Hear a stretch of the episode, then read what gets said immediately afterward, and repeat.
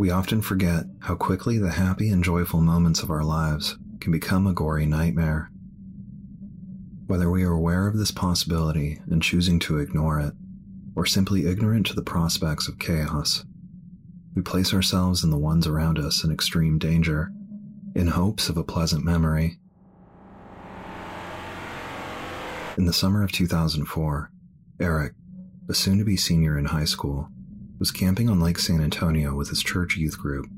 They were there for five days and had spent the time wakeboarding and tubing, as a number of the families owned boats and jet skis. The owners of the boats would take pre separated groups out a couple hours at a time, ensuring every group got a turn on each vessel. But it was the last day of camping, and that meant there was one more early morning trip out onto the water, but only for the seniors, seeing as they would be the only ones not returning the following year. Eric was looking forward to this ride so much he barely slept the night before. He loved the water, and having played water polo since the age of 10, he was an extremely strong swimmer and felt at home there. As soon as the sun peeked its warm gaze over the horizon, he headed straight to the shoreline, where the boats would be waiting to pick up the seniors who were willing to awaken so early. It was still very cold, and a light fog was slowly dissipating from the air. As he reached the shoreline, he noticed there was only one boat so far, and it already had three senior girls climbing aboard. They were a group of shy girls he had never spoken to, and so he asked the driver if he knew of any other boats coming over.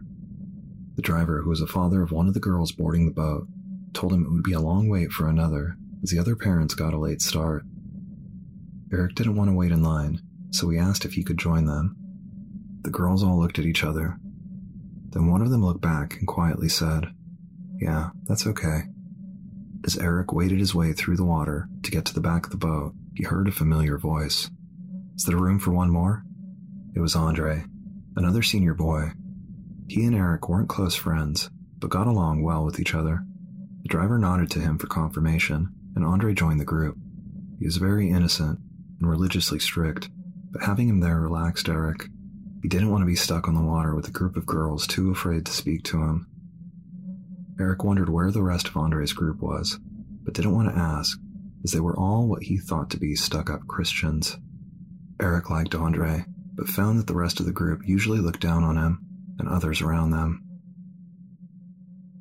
It was then decided the girls would go first, as they were the first to arrive. They had chosen tubing as the activity for the morning. The girls then clambered from boat to tube, where there was space to lay down and handles for three people to hold on to. When they started off, Eric thought the driver would accelerate quickly to a fast speed, but it seems he didn't want to scare the girls. To Eric, it felt like they were dredging through the water. The three on the tube were screaming and laughing, having a great time. Eric looked at Andre, who seemed just as bored as he was. You want to go together after this? Eric asked him. Yeah, only if we can go really fast, though, Andre answered. I'm just doing this for the girls. For you guys, I'll make it really fun. Get your vests on, you're almost up. The driver shouted to the boys. They then put on the vests while the driver slowed and turned around to pick up the girls. As the three dried off, warmed up, and got comfortable, the boys made their way onto the tube. It was quite large, and there was an open space, there only being two of them. We'll have to move back and forth as he turns, so we don't roll, Andre explained. They positioned themselves and gave the driver a thumbs up. The rope pulled tight as the engine revved. The high schoolers struggled to hold on as the tube jerked underneath them. The driver wasn't holding back this time. They were flying across the water, making wide turns, causing the boys to carefully shift positions while maintaining a firm grip. The driver was doing everything he could to knock the boys from their perch, but was not succeeding. The two young men were both strong and athletic, and at this point started to show off, almost mocking the driver. We are unstoppable, Andre yelled. Eric looked at Andre, and they both laughed hysterically.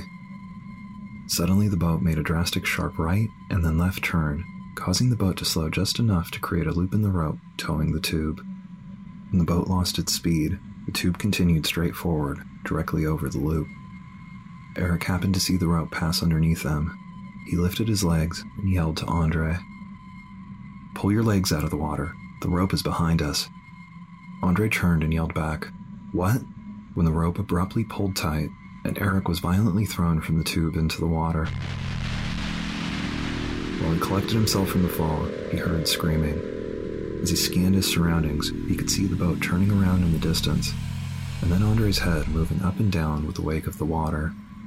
It was Andre screaming. A daunting feeling of dread washed over him as he began swimming towards the howling boy. Eric was shocked at how far away Andre was.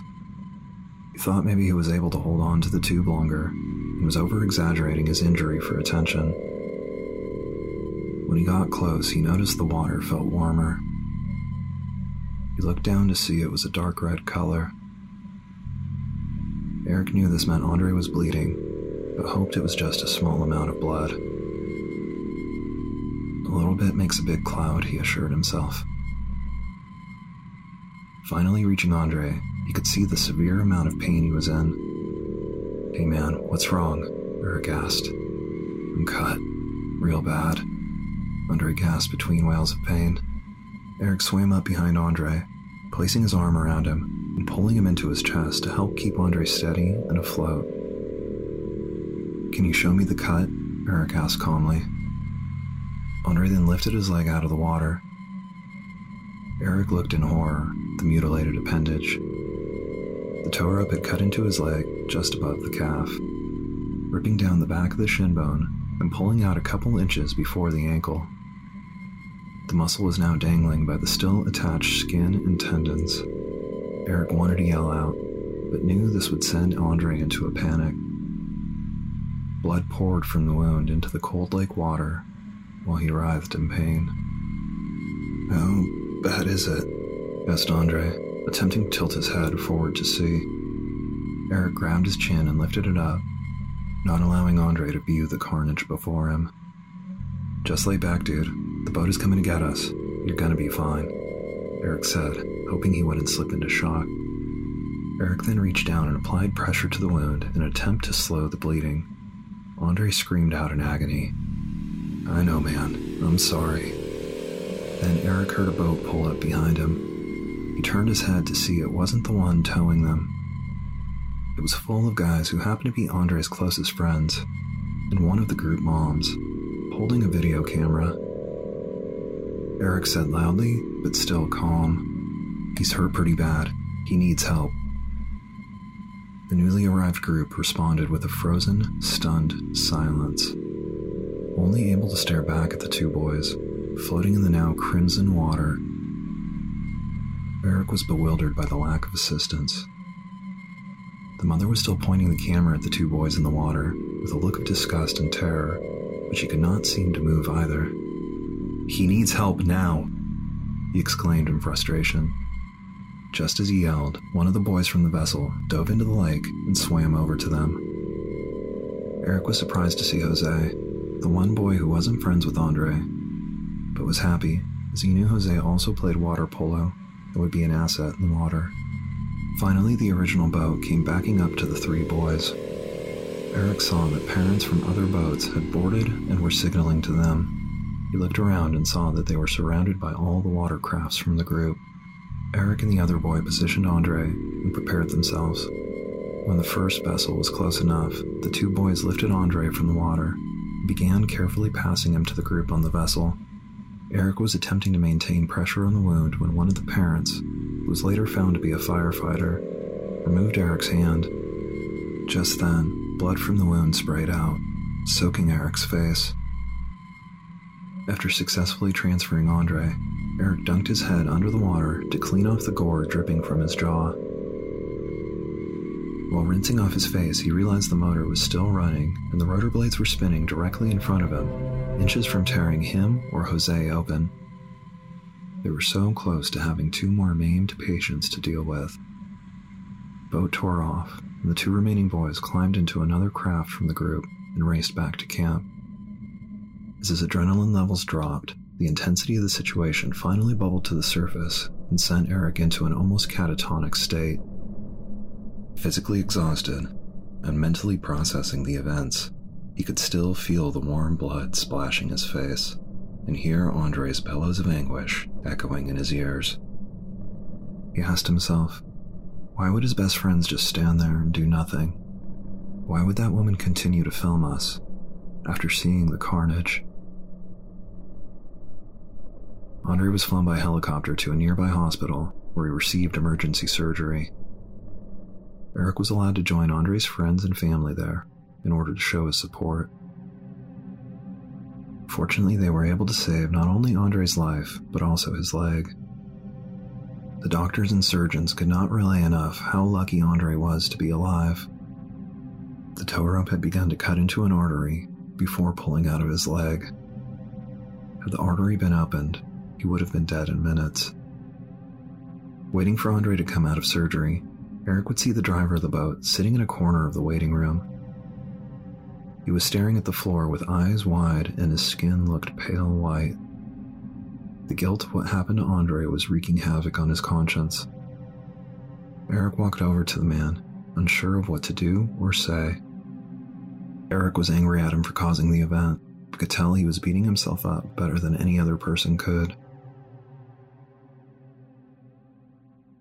Sometime later, when Andre was healed enough to join the youth group once again, a couple of the counselors thought it would be interesting to show the video from the lake trip during a weekend church meeting.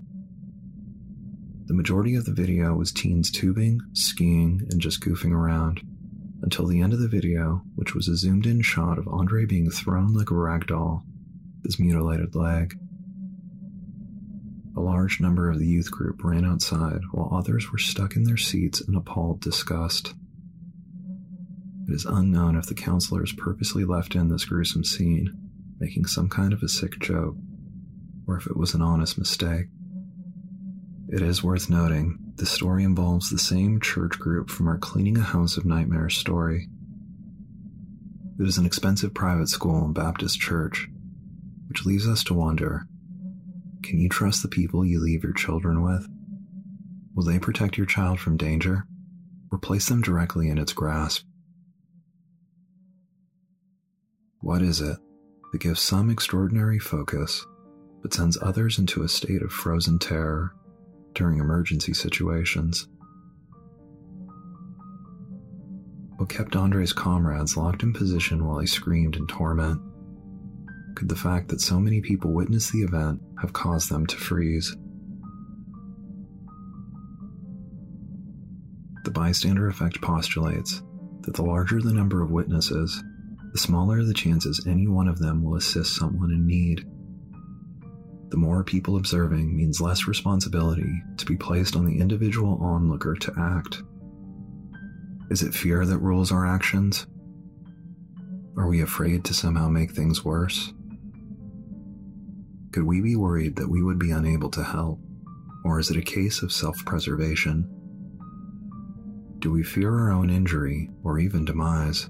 To such a degree that we are willing to watch others suffer in bloody agony.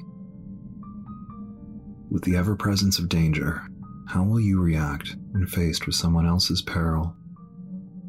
Will you provide aid to a victim in desperate need? Or will you stay with the herd, imprisoned by your unconscious fear?